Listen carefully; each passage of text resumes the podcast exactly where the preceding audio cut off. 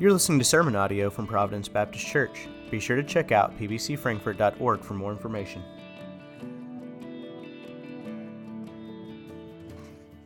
If you have a Bible, if you turn to Philippians 4, Philippians 4, verses 4 through 7 is where we're going to be. Um, we're sec, um, sermon 3 in this little short series that we're doing here in August about how prayer changes us. Uh, so that we can then go and change the world. So we're in Philippians 4 4 through 7. Um, the American Psychological Association every year does what they call uh, their Stress in America survey. And so they released the findings from the, from the latest one um, a couple months ago. And I just wanted to share with you some of the, I was going to say highlights, but I guess they're really kind of low lights, honestly. Um, 65% of persons interviewed or surveyed stressed about money and economy right now in our nation. 58% of persons said they had either experienced sudden weight gain or sudden weight loss as a result of their stress and their anxiety. 23%, nearly a quarter of the population that was surveyed, said they had increased their alcohol consumption as a means for compensating their stress and their anxiety.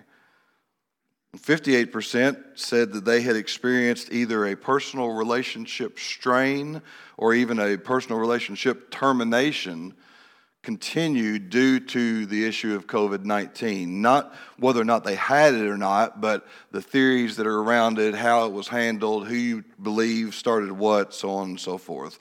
58% said they've either had a relationship strain or termination due to the thoughts around that. And only 47% believed that their personal mental health was good or excellent. Over half the population surveyed said they did not believe their mental health was good or excellent. We're a stressed out culture. And unfortunately, Christians are not always exempt from that. We have our own issues, we have our own things we're dealing with, we have our own struggles. And the, the, the difference for us should be, as we're going to look at the scripture today, should be that we should have a different way of dealing with it than those who are without Christ. And sometimes when we have stress, sometimes when we have anxiety, we uh, kind of think through or say things that really, honestly, aren't helpful. you might have heard this one before in your life. Rule number one is don't sweat the small stuff. Rule number two is it's all small stuff. Right? But the reality of it is, it's not all small stuff, is it?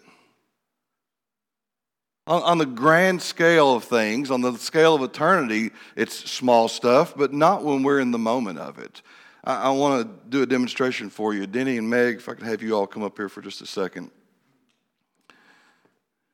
Denny, if you'll just take this and kind of walk towards the, the cross there, and we'll unravel this best we can without making any knots. And you'll take that other end and just kind of stretch that out in between. If it knots up in the middle, that's fine. It's not a big deal.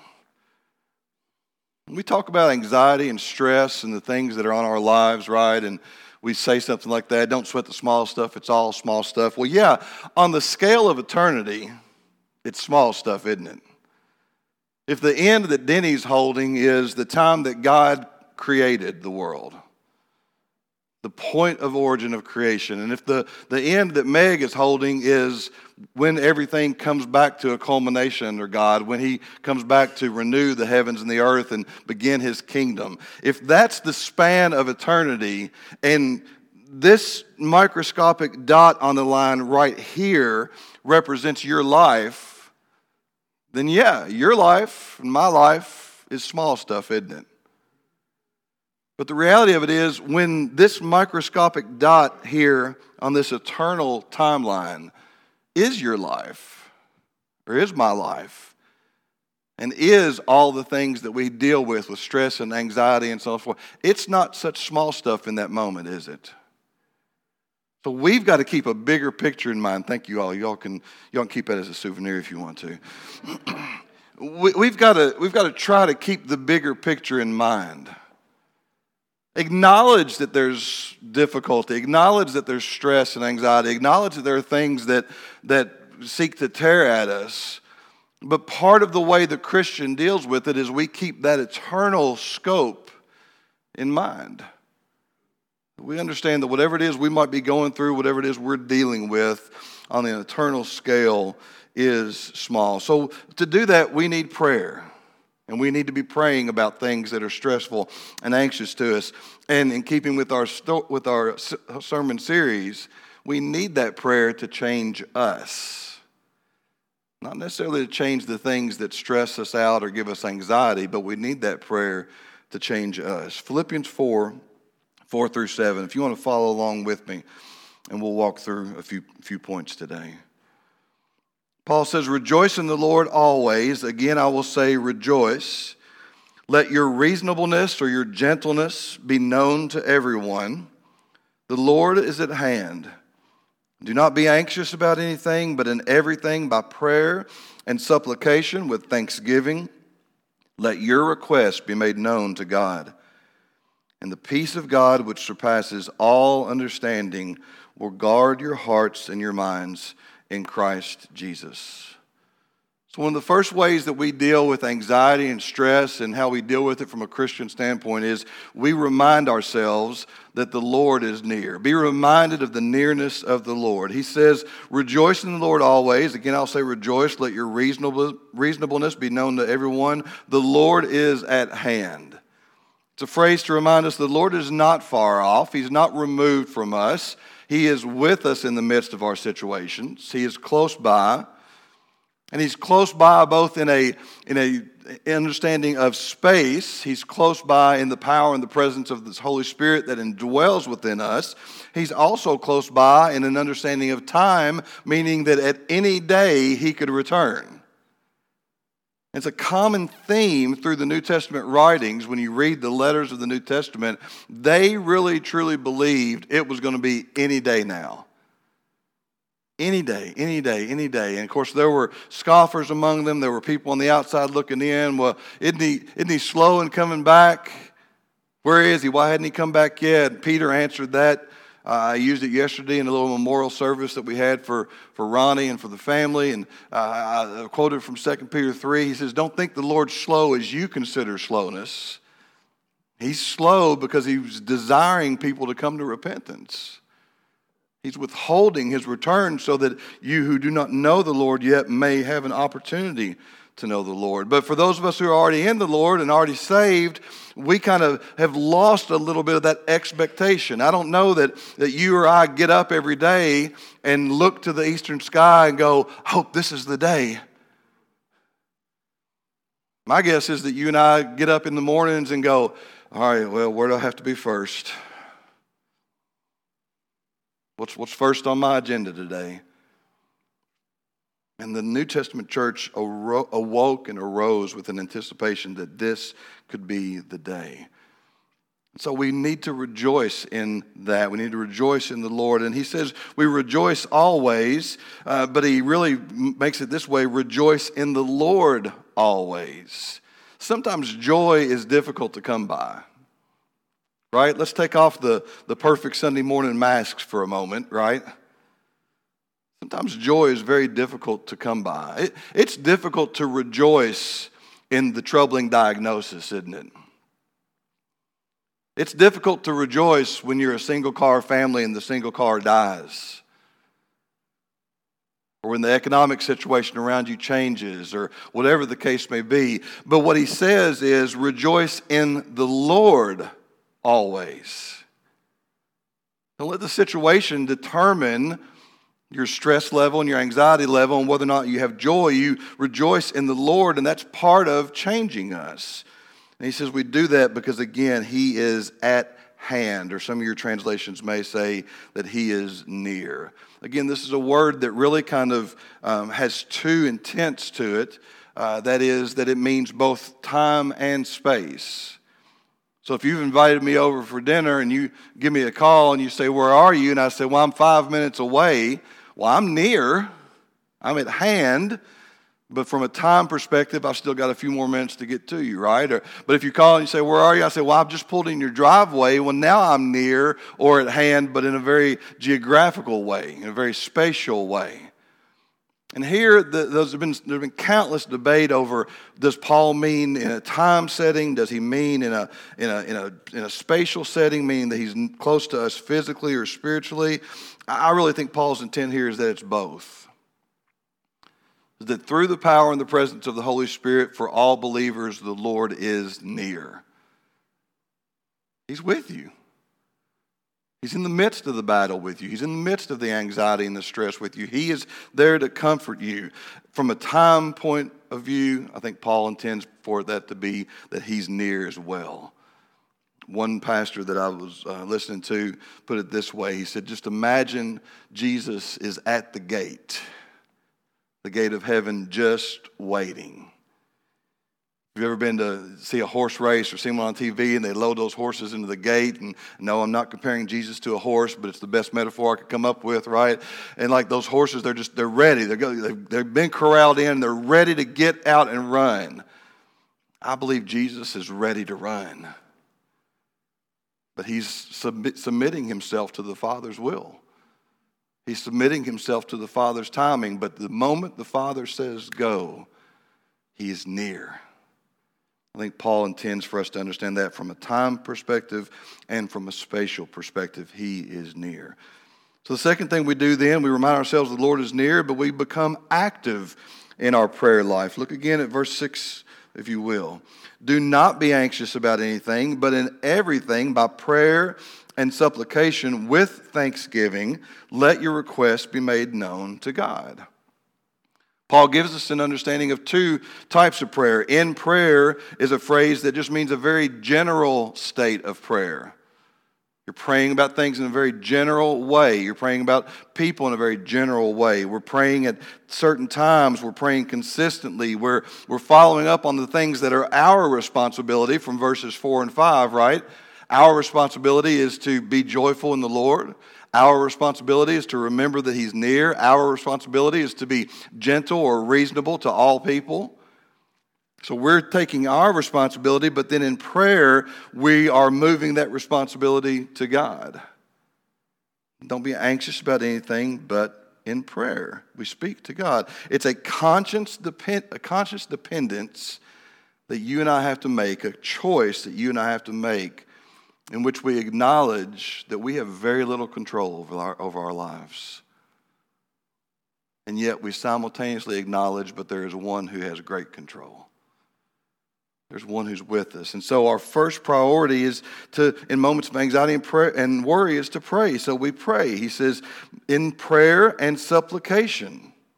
Don't be anxious about anything, but in everything, in prayer and supplication, prayer being very general, supplication here, narrowing it down a little bit. It's a word that means to pray for specific needs or specific situations, or for the context of Philippians 4, specific areas of anxiety and worry.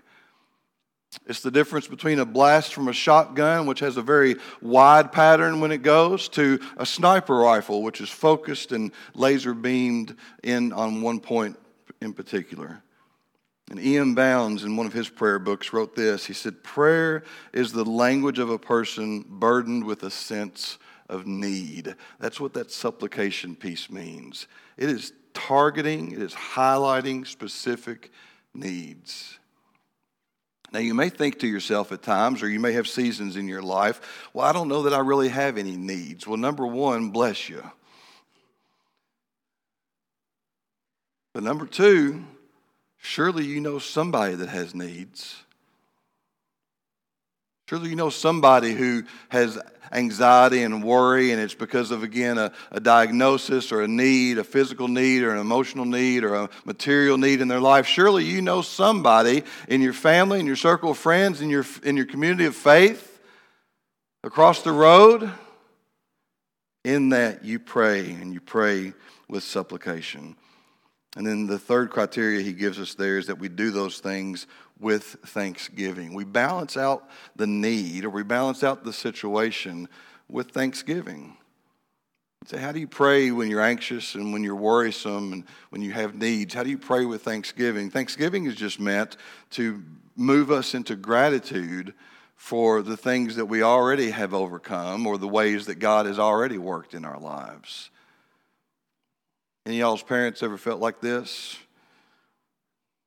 Christmas time rolls around or birthdays roll around and kids start popping off this, this, this, I want this, this, this, this, this.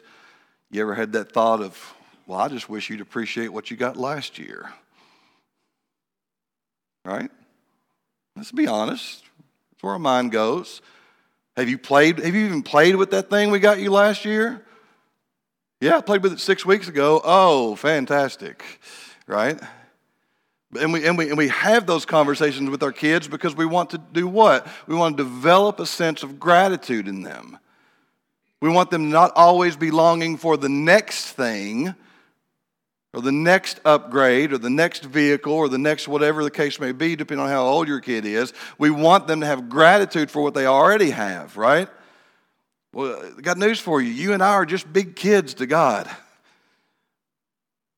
He is our Father. He's our Heavenly Father. And so Paul says we need to pray with thanksgiving. We need to be reminded of what God has done, how He has worked, and how we have seen Him in our lives in order to pray effectively and correctly about the current anxiety and worry and situations in our lives because he wants us to have gratitude for that. This is a fairly important teaching by Paul.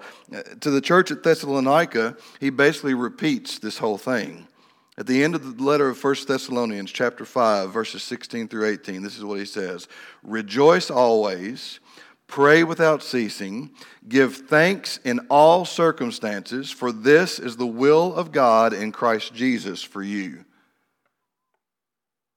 I, can't tell you how many times as a pastor over 20 plus years I've had somebody say, How do I know what the will of God is for me? And usually they're talking about a decision they have to make or a choice they have to make. But one of the things I always take them to are scriptures like this. And I said, Well, there are, there are places in your life and my life that the will of God may be yet unknown.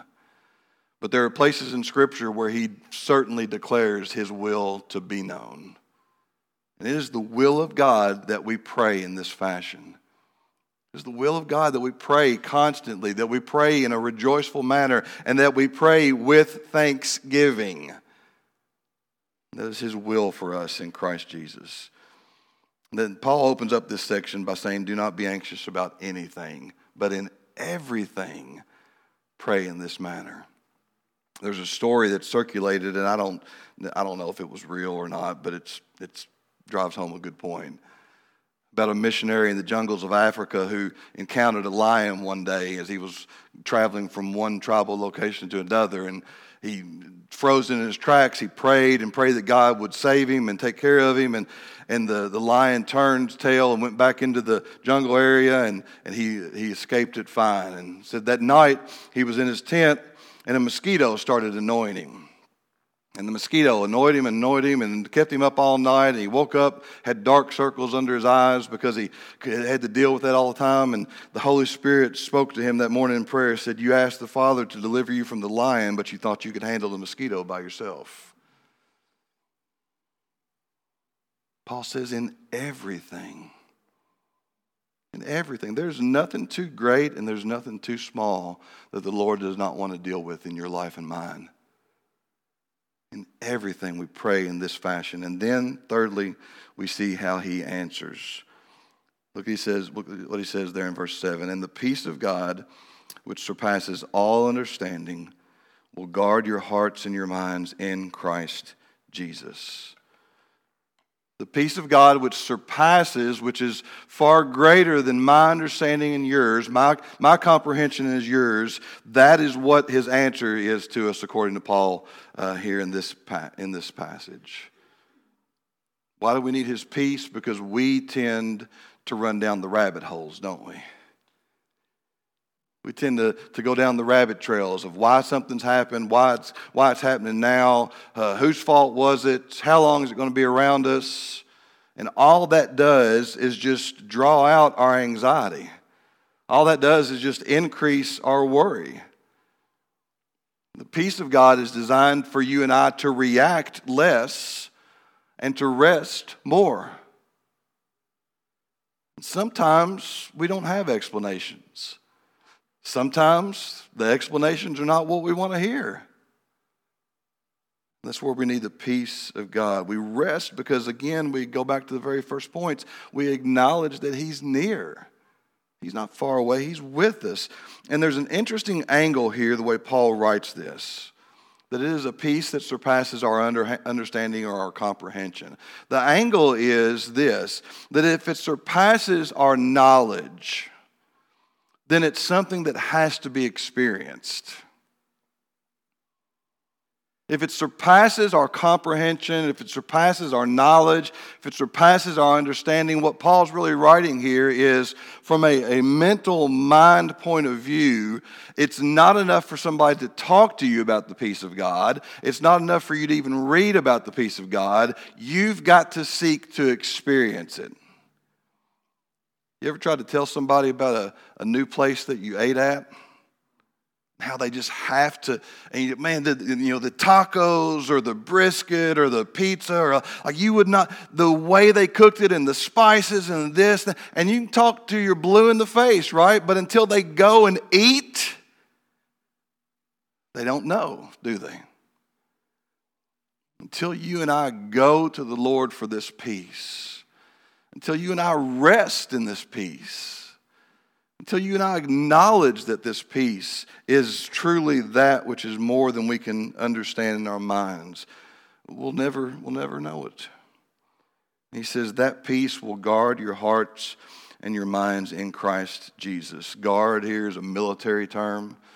If you've ever had the chance to see either in person or maybe on TV the, the tomb of the unknown soldier and how that, that guards that area and walks back and forth through that space, that, that's the picture of of God guarding us here. He's guarding our heart, which is uh, biblically the center of our thoughts, our will, and our conscience.